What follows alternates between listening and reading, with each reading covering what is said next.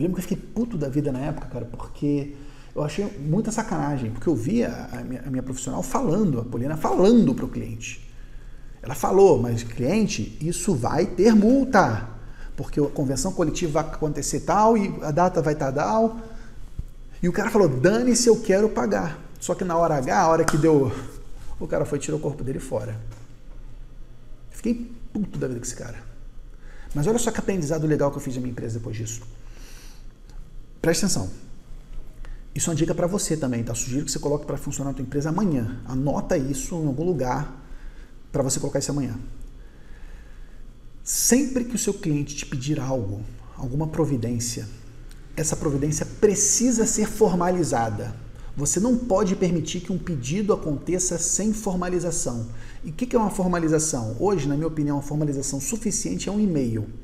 Antigamente tinha que ser um contrato assinado, tinha que ser uma, um chamado aberto no sistema, eu acho que o e-mail já é entendido, inclusive, pela jurisprudência como um documento idôneo para isso, que gera, inclusive, compromisso moral entre as pessoas. Sempre por e-mail.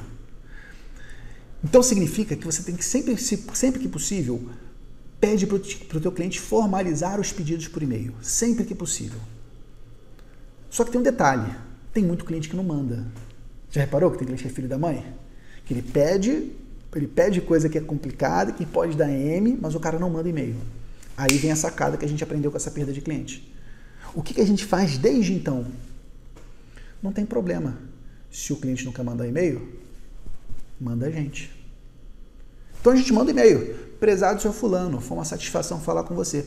Como combinado, procederemos à rescisão do contrato do funcionário tal. Se houver alguma dúvida, estamos à disposição. Pronto. E manda esse e-mail para o cliente.